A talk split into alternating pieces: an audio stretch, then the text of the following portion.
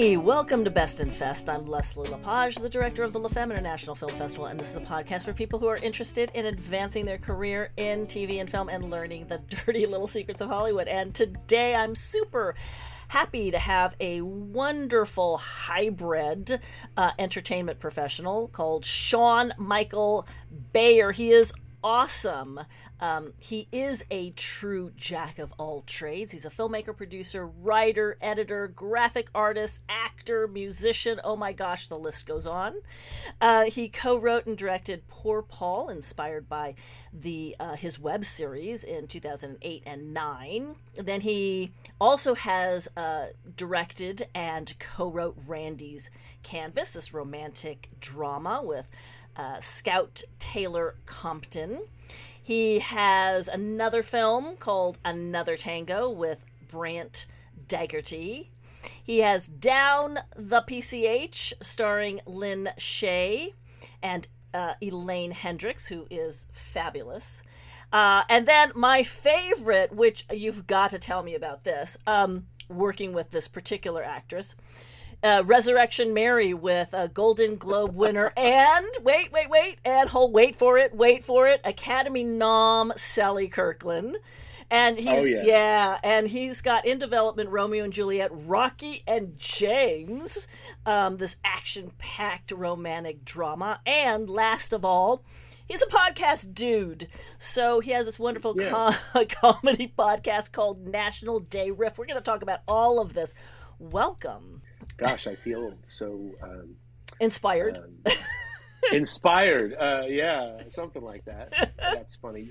You you mentioned uh, uh, Sally Kirkland. Wow. Yeah. Sally is. I mean, Sally is an amazing actress, right? Uh, actor.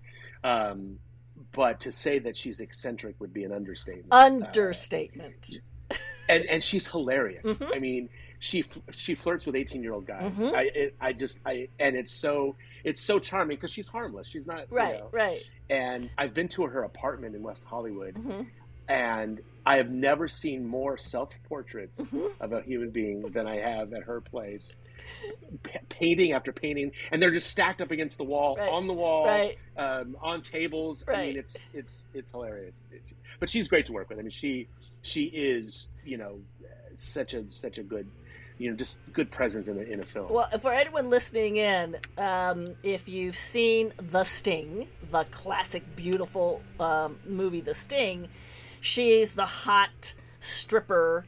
Uh, that you know uh, goes out on a date with Robert Redford, or tries to and is disappointed, and he buys her off with right. some champagne and some flowers, and that's who Sally Kirkland is. But she's had a huge uh, career. How was that working when you um, you know, did one of these first films uh, with her. How did you how did you come up with the idea of Resurrection Mary?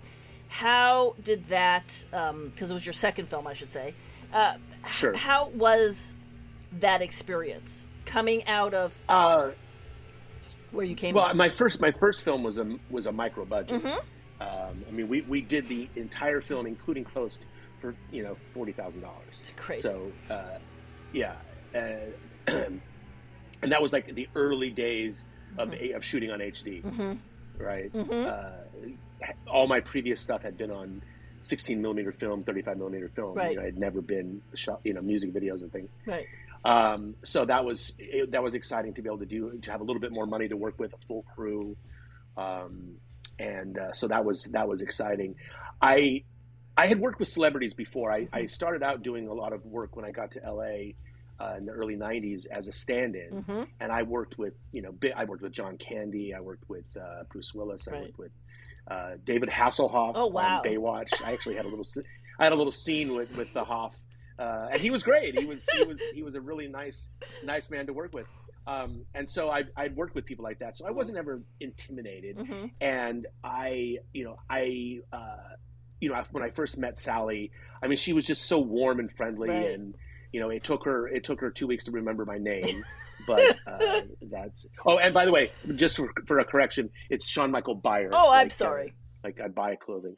That's okay. That's okay. You're not the first, and you won't be the last. It's my it's my grandfather's uh, side of the family that uh, didn't know how to pronounce their name uh, by the way the spelling but anyway yeah sally was sally was great she she's very much about wanting to understand the character motivations it's beyond you know you could tell this is someone that looks at a script beyond just being you know words on a page and that's something that i really respect when actors you know take uh, the material and really analyze it and develop a character from that. Mm-hmm. And, and she's one of those people that has a, a marked up script, like all these kind of little scribbles and things that help her find the character. Right. And that made it just a great experience. And she, uh, she was just she was just so professional and crazy, mm-hmm. but so professional and and such such a joy to work with and such a great performance. So emotional and mm-hmm. and so many different levels of her performance just for this little independent film. And I, you know, I'm very grateful.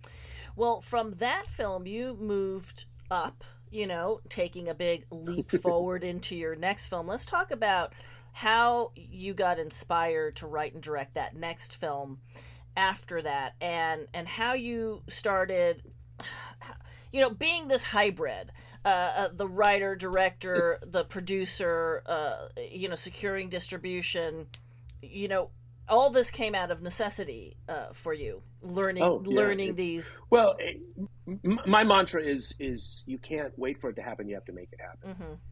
You can't sit around and expect somebody to call you, you know, they're not going to mm-hmm. Um, and and so my my next film, which I didn't think would be my next film, but you never know what's going to happen when. Right.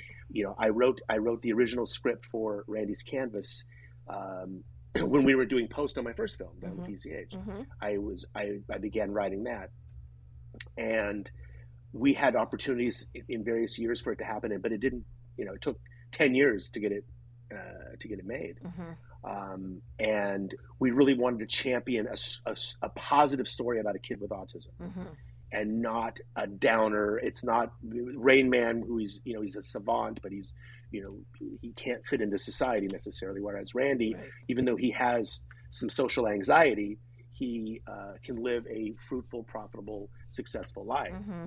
And that was something that was important when we were developing that. And uh, my lead actor, Adam Carbone, uh, really took the time to study autism mm-hmm. so that he was delivering an authentic performance. We we we both talked with uh, kids with autism, their mm-hmm. parents, mm-hmm. um, their their their doctors, their therapists, or mm-hmm. whoever they. We we really analyzed what it's like to have a, a child mm-hmm. with autism and, and their you know their trials and tribulations and mm-hmm. all that sort of thing. Um, and I think that really made for a better movie. Mm-hmm. Uh, it certainly benefited, you know, Adam's performance because we won awards for his performance in, in festivals, right? And we just wanted the, uh, you know, the the authenticity. We also made a point of having kids with autism work on the film. Mm-hmm. Um, some had bit, bit roles, you know, just you know, a couple of lines. Right. Uh, this one, this one boy worked worked on the film every day mm-hmm. as an on-set consultant. Nice. He had autism. Uh huh. Yes, and and I've told this story a thousand times, but there was um, uh, a few days into production, and we were shooting this simple little. Everybody knows what B-roll is, just yeah. a little cutaway scene of yeah. Randy of Randy mopping the floor. Mm-hmm. Simple scene, no dialog mm-hmm. um, but it had to be shot. Right. And I said to this boy CJ, who, who was our consultant, I said, "Do you want to direct this scene?" Ooh. And he goes, oh, I, I, can't. I can't. I, I'm not qualified." I said, "If I say you're qualified, you're qualified." I didn't say a word to the crew. Right. And so we, we get ready to go, and I'm like, when I nod to you, you call action, and then and then you call cut. And he was, you could see him like, okay, okay. So roll camera. They marked it, and I look at him, and he's like, action. And then Adam does his thing in the scene, and then I let him like, and he goes cut, and he was, and then the crew just burst into applause, mm-hmm. and you could just see him beaming with with excitement. And his parents emailed us uh, a few days later, right? And they said we haven't seen him smile like that in a year. Wow. And he was so just. They said his self esteem went through the roof. Right. And you know, I like I said, I've told this story many times, but I, it just warms my heart that, to, to, that it made him so happy mm-hmm. and made him feel important. Mm-hmm. And he hadn't felt that in a long time. Right. So that was a long-winded answer to your ask. That's okay. Film, That's okay. But, uh, um, but but now, how did you get inspired by this? Do you have autism in your family? Do you have because you know a lot of what's happening now culturally in the world, but also in entertainment, is they're saying, "Oh, we only want authentic stories, right? Authentic stories from authentic people, meaning, you know, if you are a, a person of color, they want that expressed in that movie that you're writing about, not something completely different. So how do you, I guess, defend or justify or or you know say, listen, art is art, um, and authentic means authentic on the screen, not necessarily having that in your experience. Right. I I, I have a problem with the oversensitive Hollywood right mm-hmm. now. Uh, mm-hmm. It's acting. Mm-hmm. And how many heterosexual men have played gay roles and vice versa? Mm-hmm. You, are an actor. That's your job. Um, I, I, mean, I'm certainly all for diversity, yes, with within, but not going so far as to be the opposite then that a white person can't even get a job. Mm-hmm. I mean, let's let's keep a let's keep it balanced. It should have been balanced many years ago. That said, it is what it is, and it's it's gonna it'll mellow out. It, it, it's it's going to be even. I think people should be recognized for their for their accomplishment, mm-hmm. not for their ethnicity, not for their their hardship, whatever it is. You, you do a good job, you should be recognized for it, mm-hmm. um, not just in, with awards, but in box office and, and so on. Um, with with Randy's Canvas, an actor friend of mine said to me, "I'd love to do a comedy with a kid with with autism." Mm-hmm. That's all he said. Okay and and I'm like, well, that's not much to go on. That's not that's not even a premise. That's just something. just... But so I, I, I was inspired, and so my story began with you know you know Randy is uh, an, an artist. Mm-hmm. He paints abstract and, and figurative, and he broke out of his shell mm-hmm. and and and wanted to to you know have more more to his life. And that was the, the, the, start of the story. And it, it evolved over the years. I, I, brought in another writer friend of mine and we just researched autism very carefully. Mm-hmm. we wanted to be you know authentic even though none of us i mean i probably have some form of autism and attention deficit or disorder. Well that one i know. Um, but uh, what's your name what's your name again um, but we we we really wanted the, the, authenticity was important and that's why we did so much research right. and talked with so many people and and uh, the film's profits benefit autism charity so it's a nonprofit film as well mm-hmm. which was also important to sort of give back and and right. uh, and shed some positive light on that it's not a, a, you know some kids will have to live with their parents all of their lives or mm-hmm. or in a in a scenario but others can marry fall in love mm-hmm. have relationships have good jobs mm-hmm. and that's what we wanted to show that there is a way you know there's a positive aspect to, mm-hmm. to it. Plus, some of these kids are brilliant, mm-hmm. like hyper brilliant. Like mm-hmm. wow. So, mm-hmm. um, and uh, it was just it was an overall great experience. And you got a lot of awards off of it, you know. It did, yes, yeah, yeah. So we we the the best award. Sorry to interrupt. The best award for it was the Autism Society, which is a subsidiary of Autism Speaks, the big the big charity. The big charity. Uh, Autism Speaks did endorse the film, um, and and their LA local chapter, uh, one of the uh, the presidents, uh, she opened the film when we when we premiered it, at, you know, announcing distribution and all that, which was great. Right. But uh, the Autism Society was uh, sponsored by Ed Asner's family. Oh, right. Uh, his son, his son Matt, mm-hmm. his oldest boy is has autism, mm-hmm. and so they had this film festival. I don't think they have it anymore, unfortunately but they had it over several years, and uh, we were you know one of the films in 2018, I believe, mm-hmm. and uh, we were up against studio films. I mean, Transformers was in the festival, and uh, various right. television projects, uh-huh. and um, you know, we were just excited to be included. Didn't sure. think much of yeah, it. Sure. There. And on the on the on the closing night, um, Ed Asner was there. Other celebrities were there. Uh, Ed was great to meet. He's so funny, and uh, what a loss. Yes, I mean, he was. He wasn't a young man, but but he was he was such a such an icon. I mean, Lou Grant. yeah, I mean, come on. For anyone who hasn't yeah. seen so Lou he, Grant that's watching, see Lou Grant. yes, yes, and he actually and he shot a Christmas movie in my hometown of Grass Valley, which is in Northern California. He shot a movie. I didn't work on it. Uh-huh. He shot a movie up there. So, right. but uh, anyway, I got to got to know his son Matt very well. Nice, very nice man. And so we were we were at the uh, award ceremony, mm-hmm. and we were just there to support the festival mm-hmm. and and. Uh, and then they said, okay, you know, we're going to give some of the the indie awards. You know, they they acknowledged Sony Pictures for what they've done and all Right. that sort of stuff. And then they said, all right, so now Best Picture, and he's like, Randy's Canvas. We're like, what? What? Best Picture against all these studio us. films? Okay. I was like, wow. All right. So he, he says, we do all these things out of order. Sorry, it's not the Oscars. We're like, hey, it doesn't matter. So uh, Adam, the lead actor, and I go up and accept the award on the on the little thing they had. Mhm. And then uh, a few minutes later, he's going through the actors, and they go, best actor, Adam Carbone, Randy's Canvas. Like, what? Adam was at the bar getting a glass of wine. I'm like, Adam, what the? so that was that that was probably the most prestigious festival in my career. I've never been to Sundance Mhm. or anything like that, unfortunately. But um, someday soon. Someday soon. But um, that was that meant a, great deal to me to Mhm. to win that, that award. And and then there's you know Ed, Ed Asner handing Adam the award for best actor.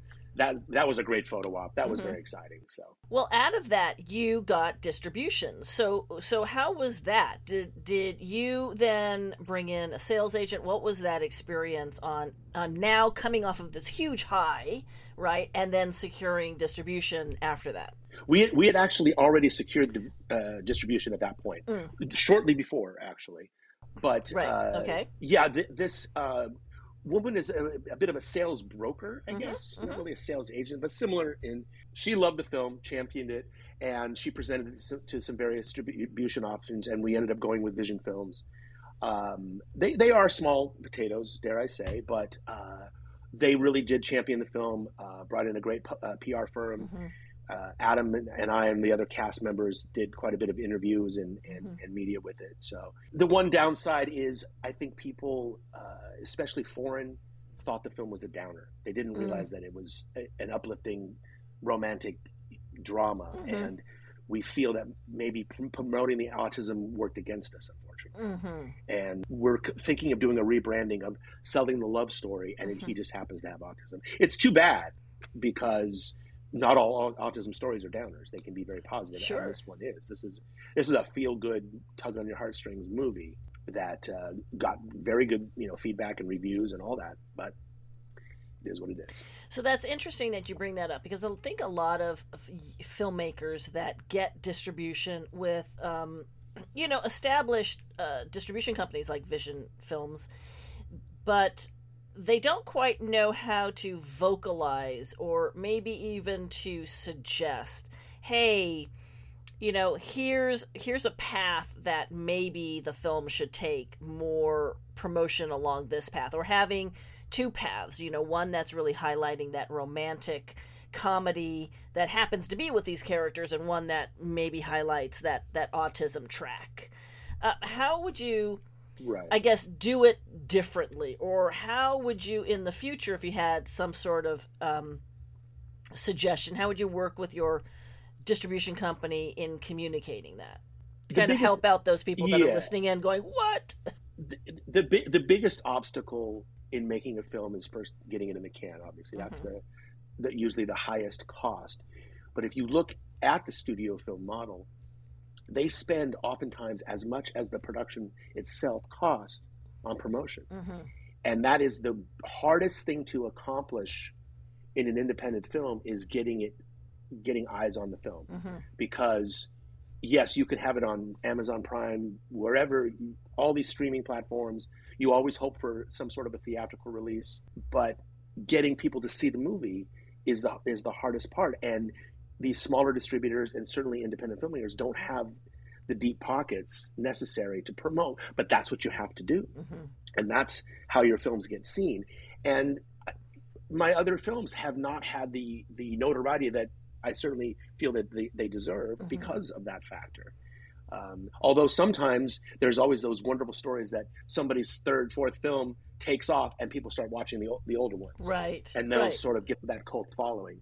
And that's you know my my new film Poor Paul, uh, which is very much different than some of my previous films. Uh-huh. Uh, it's an action adventure, romantic comedy, all over, uh, over the top movie. A lot of fun. right Uh, it's a very very enjoyable romp, as Mhm, I said. mhm. But uh, we, my executive producers and myself, are not going to just take any distribution deal that comes to us. Mhm, We need to know that it's going to be promoted properly. It Mhm. deserves it, mhm. and that's how you get your film seen is it has to be promoted. You can't just expect people to find a film. The, the odds of something going viral are infinitesimal. Mhm. it's just not going to happen. It's lightning in a bottle. it's got to be promoted. It's it's got to be promoted. You've got to get your cast talking about it. Mhm.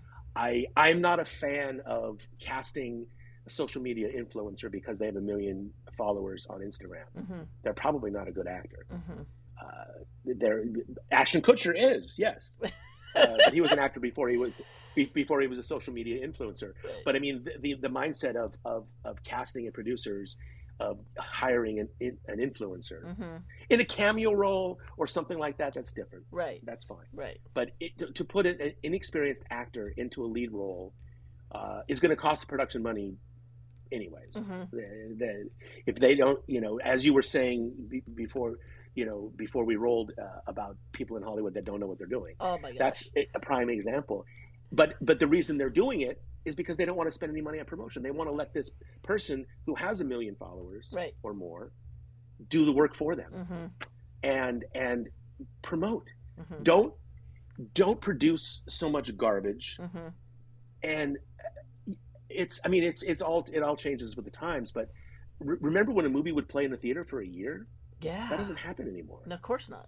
it's i mean in my hometown et was in my hometown movie theater for one year and they changed the marquee, marquee to say et can't go home which i thought was pretty funny but it's it's nurture product Yeah. good product right. and just because you have a dslr doesn't mean you, you're a filmmaker hmm it, it takes talent, it takes skill, it, it takes preparation, it takes good material, hmm uh, and and we're flooded with bad material, hmm uh, unfortunately. And then the, the the gems out there, and of course we all are biased to our own project, Sure. but the gems out there don't necessarily get the light of day that they deserve because there's so much material. Right. And if you can take a project, put some money into it, to promote it, hmm promote it properly it will get seen. And that's again that's the biggest the biggest issue. My best advice although it's hard for me to follow my own advice Uh-huh. is when you raise money for a film set aside a good chunk of money Right. for P- pr even before you have distribution. Right. if you can hire a publicist um, uh, deborah is very good. Hmm you hire a publicist that can get you get you get you out there. Get the interviews. Get get on the smaller talk shows whatever it is. Get out there talking about your movie um, Mhm. and and that's that's so important Yeah, and segueing that into you know return on your investment, which is getting people to purchase, rent, you know, see, view that film. So learning, you know, this was something that you learned along along the way, right? So that now you're at you know your fourth film, and and you're looking at okay. Now I know how I want to work with the distributor. Now I know that I have to be more of a stickler on on how they're going to sell it. You know what the approach is that they're going to utilize. So knowing that, how can you maybe take a little bit of that information in the front end when you're actually writing your scripts? Are you looking at just writing from your passion, something that inspires you, or are you really looking at trends and uh, you know your pocket of expertise? Uh, I do approach a, a new material with the aspect of it is show business. Mm-hmm. Uh, I have no interest in making a vanity film. I, I have, uh, dare I say, uh, friends and colleagues in the industry that only care about how good the movie is. If it makes any money back, they don't care. Well, Mhm. if my movie doesn't make any money back, I don't get to make another movie. Mm-hmm. and and that that is very very important to me is it's not just the financial success or the the vanity success. It's it's business. Mhm. and and and a success, successful film leads to another successful film. And so it's i look at it that way. Is this a viable concept? Mm-hmm. you know i still like to in a perfect world i just make movies and, and walk away. Sure. yeah, and that would be wonderful. But i have to be responsible to my investors and make sure that they do get their return and then some Right. and and and that's very important to me that the, the film does make its money back uh, because people believe in, in you and and uh, certainly entertainment is a very high risk endeavor we all know that Mm-hmm. but it's also incredibly rewarding when when something does does take off and so I, I want to make sure that we tell good stories Mm-hmm. if, if you don't have a good script there's no point in making a movie i don't Mhm. care who you have in your movie if the story isn't good If, if if the audience doesn't care about the characters and going on their journey, then there's no point in doing it. Right. And and unfortunately, there are weak scripts, but there's enough money behind them that an A or B list actor will sign on because it's a paycheck. Right.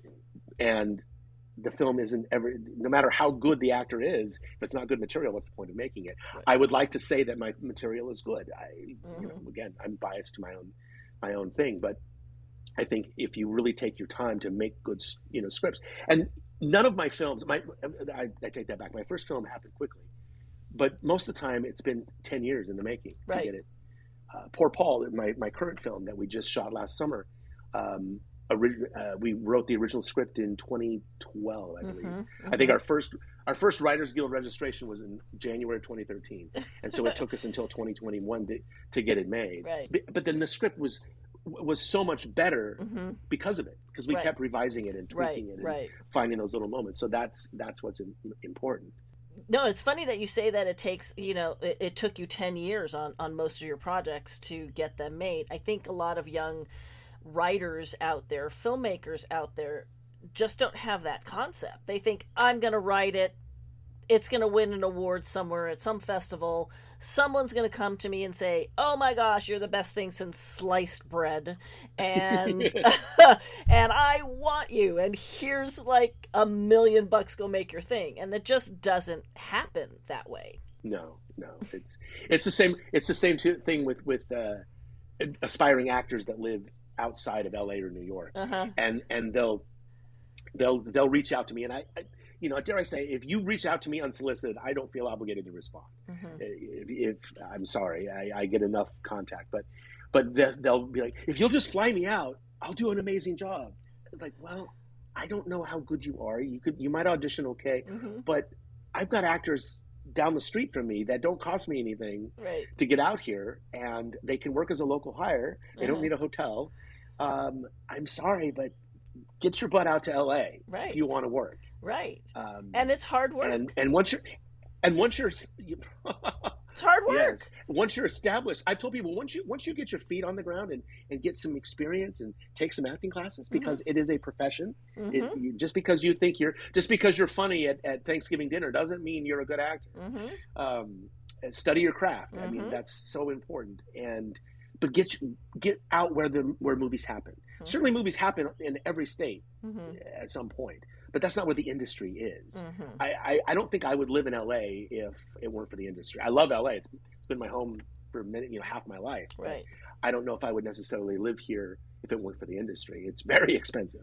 Super Um, expensive. but- yeah. Get yeah, but get get yourself out where things happen. Get Mhm. yourself established.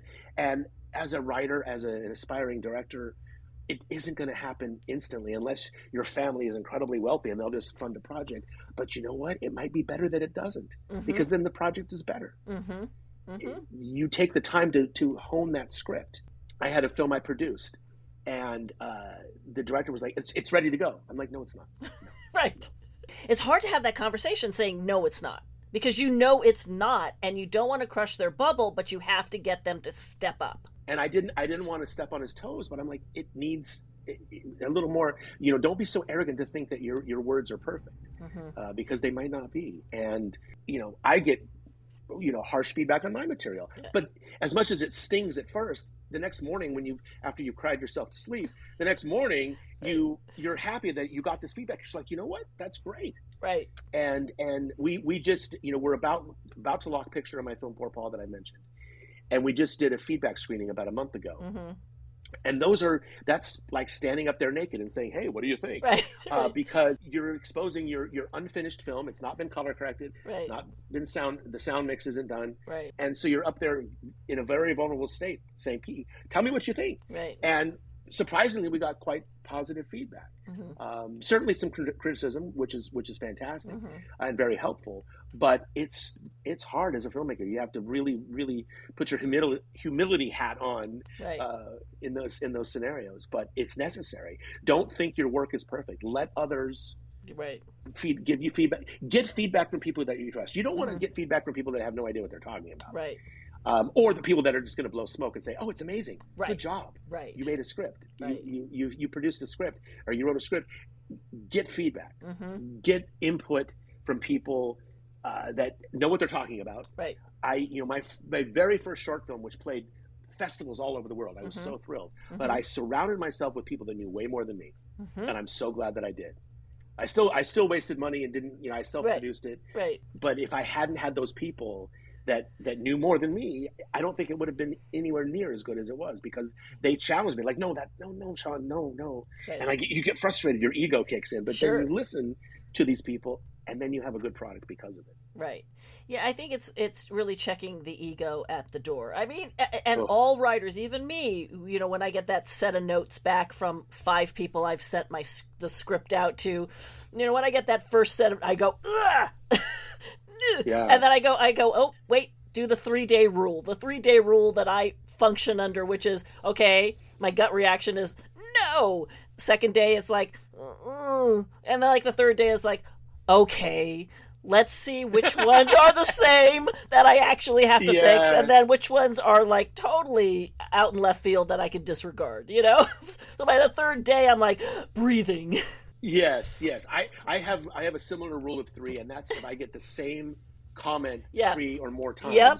I probably should take it. right. Yeah, I should probably listen. Right. Yeah, that's the same same rule. But it's it's uh, it's it's important. It's so important to to, to, to set the ego aside and, Mm-hmm. and and let other people. You don't always agree. No, and you're not obligated to take their notes. Right. But odds are, what they're saying is worth listening to. Mm-hmm. And maybe the way they're saying it isn't so isn't so clear, so you have to really dissect that and go, well, what's really the underlining, you know, message here? Oh, I, I see. So there needs to be a little bit more humor here, you know, in order Oh, for yeah, like the yeah. next thing to like play out. Okay, I get it. You know. and focusing a scene perhaps like that joke in that moment doesn't land Mm-hmm. or or trust your jokes let your jokes land don't don't telegraph them. Don't Mhm. oversell your jokes. Hmm and it's you know i'm i'm also an editor and i'm editing this this film. And so it's a delicate balance too. And and you also have to have that nuance of holding for a laugh Right. in your edit to allow the audience to laugh but not cause the film to be feel Right. slow.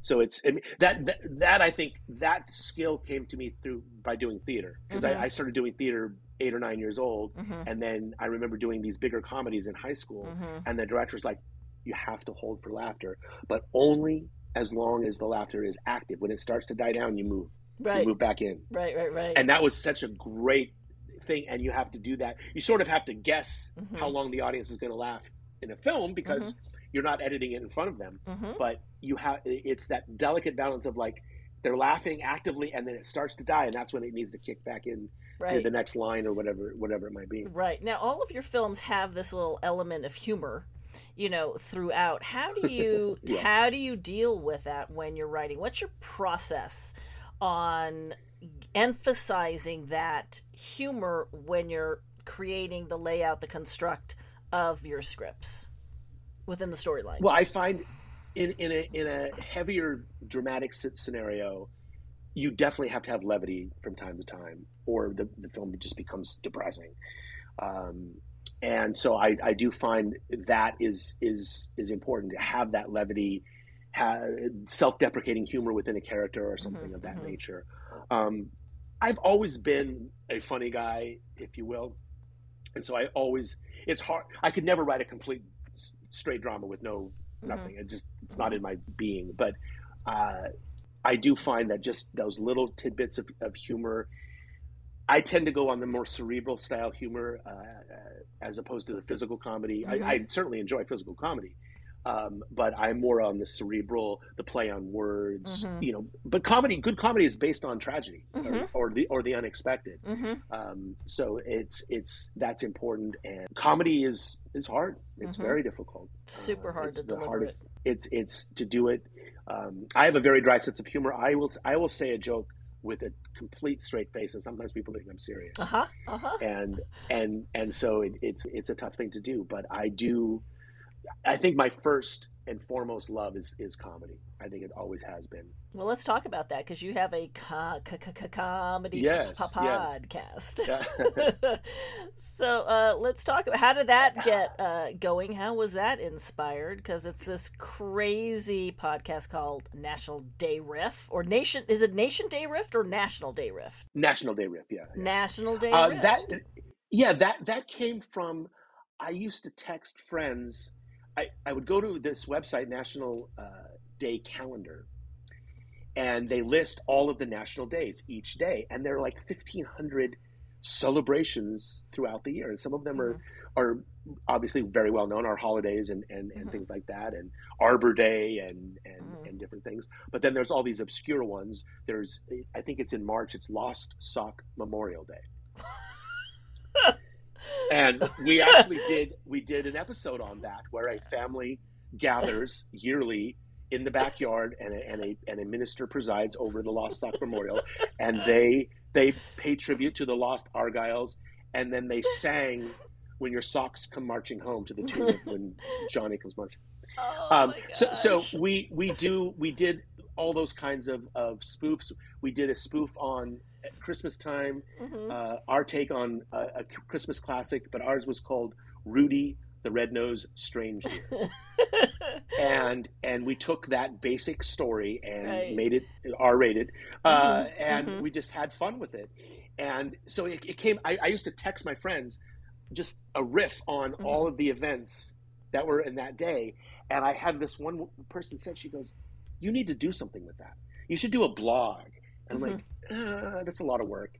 And, and like producing a yeah, a like producing a podcast, podcast isn't, isn't, right? yes, all the right. sound design, and I right, do all yeah. the sound design and all the mix. But anyway, that's where that came from. Right. It was a lot of fun. We haven't produced an episode in a while because we made this film, and uh-huh. uh, a lot of the people on the podcast were, uh, worked on my, my film Poor Paul. But um, I love doing it, and I and we will we will come back to it. We have I think fifty six episodes released, I believe. Okay. Um, well, for those people that are listening in, they should be tapping into that National Day. It's the... it's fun. Our our our episodes, our longest episode is 17, 18 minutes. They're not very mm-hmm. long. Mm-hmm. Some are very short. Some are ninety seconds. Some are three minutes. But we will riff on the days. We'll do, we've done our holiday ones. Our first Christmas one was called a Christmas comma Carol, and my take on Scrooge was a woman, and she mm-hmm. gets visited by the ghost of um, Christmas flashbacks the ghost of Christmas uh, right now and the ghost of Christmas next year or the year after. and and that Christmas ghost was was clothing optional, um, and it's it's I mean it's the Charles Dickens story. I, I followed sure, the sure, narrative, sure. but Carol was an alcoholic bitch, and so and uh, oh, and in, in in her Christmas future that was you know bad mm-hmm. she mm-hmm. was run over by a salvation army truck and that she decides to change her ways and decides to stop drinking for a week oh um, so my gosh. anyway that's but uh, no we, super we had funny. we had so much yeah we had so much fun with it doing all the different voices and we, we did a spoof on groundhog day mm-hmm. um, Puck, Punxsutawney Phil is kidnapped and held for ransom Mhm. um, so we just had fun uh, some of them are just random they're also historically accurate we, you know i'm the host and i Mhm. do tell about the truth history but then we then we have fun. Right. Okay And, that uh, sounds again- great. and just like films out there it's promotion. Well see there you go. You're promoting within within. Yes. Thank you. Um what is your two last questions. What's your advice on young filmmakers writer directors hybrids that you are?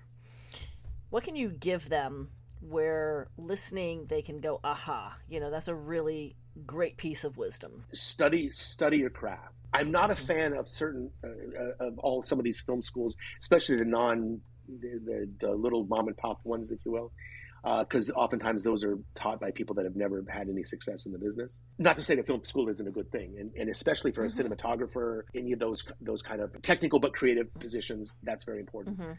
Um, as a director, study photography and and cinematography. Know what the difference between a 50 millimeter and a 100 millimeter lens is, and why you use Mhm. them, and and know those things because that's important. You don't need to be a DP. You don't you don't need to be a DP, but you should know what a DP does and why. Right. For, you know, for example, knowing that if you show a person in a room in a very very wide shot, that makes that character vulnerable. Or or perhaps melancholy or whatever emotion. Mhm. But if you go in very tight, that's more intimate. Uh, you Mhm. shoot a villain from below to make them seem more ominous, and the and the diminutive, the sub, sub, submissive character from above slightly. Just little little tricks, cinematic tricks that, that you can do. Mhm. But get on set. I I was Mhm. fortunate enough to work as a stand-in for many many years. That was like paid film Mhm. school because you're working right, Right. with the director. I worked on feature film. I worked with Albert Brooks, who was brilliant, I, and Oh. I worked, you know, with various different directors. And you learn by watching what they do, because Uh-huh. we just watching movies. Be be a cinephile, that's fine, but being on the set and seeing how it's done, and Mhm. and learning. Do short films. Don't think that you're going to suddenly direct a feature film with no experience. Right. You know, I, I was lucky enough that I had done quite a few shorts. I had some music videos on MTV when they still showed music videos, Mhm. and that led to my first my first feature. And uh, Right. but it was because I had done so much other work in the, you know there's nothing wrong with short films short films you, you don't do Mhm. them to make a lot of money rarely do short films Right. although I have had a short film get distribution. Um, but that, that's the luck of the draw. But Right. do, do the festival circuit with shorts and network and learn from other filmmakers. But surround yourself with people that know what they're doing. Mhm. Don't hire your friends unless they know what- what you're doing. I can't tell you how many times I, I've dealt with with these first time filmmakers or you know with minimal experience, and they're surrounding themselves with all their friends. But their friends have no business being on a set Right. They have no idea what's going on. this is a craft. Everybody thinks they can be an actor. They don't realize how, like you were saying, how, how much work it takes to become an actor and to study your Mhm. craft. I mean, I've studied acting and and and oh, and that's another another good point for up and coming director. Take an acting class. Take a, Yeah. several of them, not to become a better Yeah. actor, but to know how to talk to an actor. Mhm. Because there's a lot of directors out there that don't have any clue how to talk to actors, and and or they're afraid. They're afraid, and Mhm. I have been told by many actors they like the fact that I talk in their lingo, and I Right. look at it. I look at it from from that stand. Yeah, and, and you're able to draw out. You're able to draw out that the the best in that actor, the best in the character that they're portraying. Perform, you, you know, performance is so much more important to me than than than anything else. I don't care about explosions and and and amazing Mhm. uh, uh, steady cam shots. I want good Right. performance. That's important. Right. Good. Last question is what's a dirty little secret that you wish somebody had told you uh, that you've learned along your travels? Oh, that's a tough one. Knowing which battles to fight and which ones to let go, and and knowing knowing that Mhm. sometimes you're not going to win, but be clever Mhm. about it. And and if you give if you concede on one thing, you're going to get something else that you want. But but Mhm. being overly stubborn and sticking to your guns is important to some degree, but don't push it so Mhm. far that then you know you you end up not getting anything. Um, Right. It's tough. It's you have to bite your tongue now and again. I'm, and I'm I'm not very good at it. I tend to just speak my mind, and so Uh, me, you know, me, me neither. me neither. Uh, I- I just we need my own We could do mute- an hour just on that. I just need a mute button on myself. Just like Exactly right. Like Yeah, inside yeah. voice, inside voice, outside voice, inside. Oops, Yes. that was my inside voice. Thank you so much for coming on Best in Fest. Um, for all you. those that want to see the video component of this, go on to the La Femme Film Festival YouTube channel and you can see the video component of this podcast. We are on all the platforms. Don't forget to rate us on your favorite uh, podcast platform. Are there any socials you want to shout out, Sean, to us and all those listening in? you can find me Facebook and Instagram at Sean Michael Beyer or uh, my podcast at National Day Riff across the board on all the all the platforms. And uh, look for my film Poor Paul at some point when we're when we're ready to release it. Not yet yet. Absolutely. I'll have you come on and we can do an extensive, extensive, extensive just on that. Yeah, absolutely. You are welcome to come back anytime. Thank you so much to our wonderful guest, Sean Michael Beyer, Thank for you. joining us on Best in Fest. So long and have a great filmmaking day.